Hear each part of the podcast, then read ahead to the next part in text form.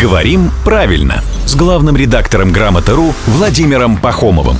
Здравствуйте, Володя. Доброе утро. Извините, у нас сегодня такая пикантная история. Сегодня мы с вами будем в неглиже разбираться. Нет, я не участвую. Нет, разбираться. Не ковыряться, не блистать, а просто разбираться, Ев. Ладно. Как правильно писать, как правильно говорить. Она была неглиже слитно, она была в неглиже раздельно, там, в и неглиже. Хорошее словечко вообще происходит из французского языка. По-французски это буквально означает «небрежно». Старое значение этого слова — это утренняя легкая домашняя одежда.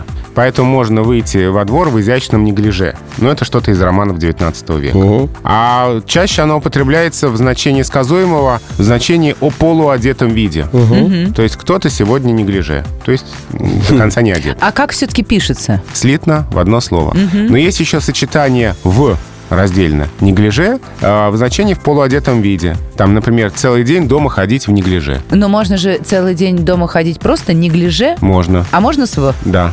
Ну, а можно неглиже... самому ходить, а можно с выходить. То есть в первом случае мы говорим с таким легким налетом как бы французскости, а во втором случае уже адаптируем под себя, добавляя предлог «в». Это уже, да, русский предлог влез сюда, и сделал сочетание закрепилось, да, в таком виде. А главный редактор Грамота.ру всегда подтянут и одет как надо. Не позволяет себе неглиже. Ну, во всяком случае, в студию нет, особенно зимой. Приходит сюда вне зависимости от времени года каждое буднее утро в семь пятьдесят, восемь пятьдесят и в девять пятьдесят.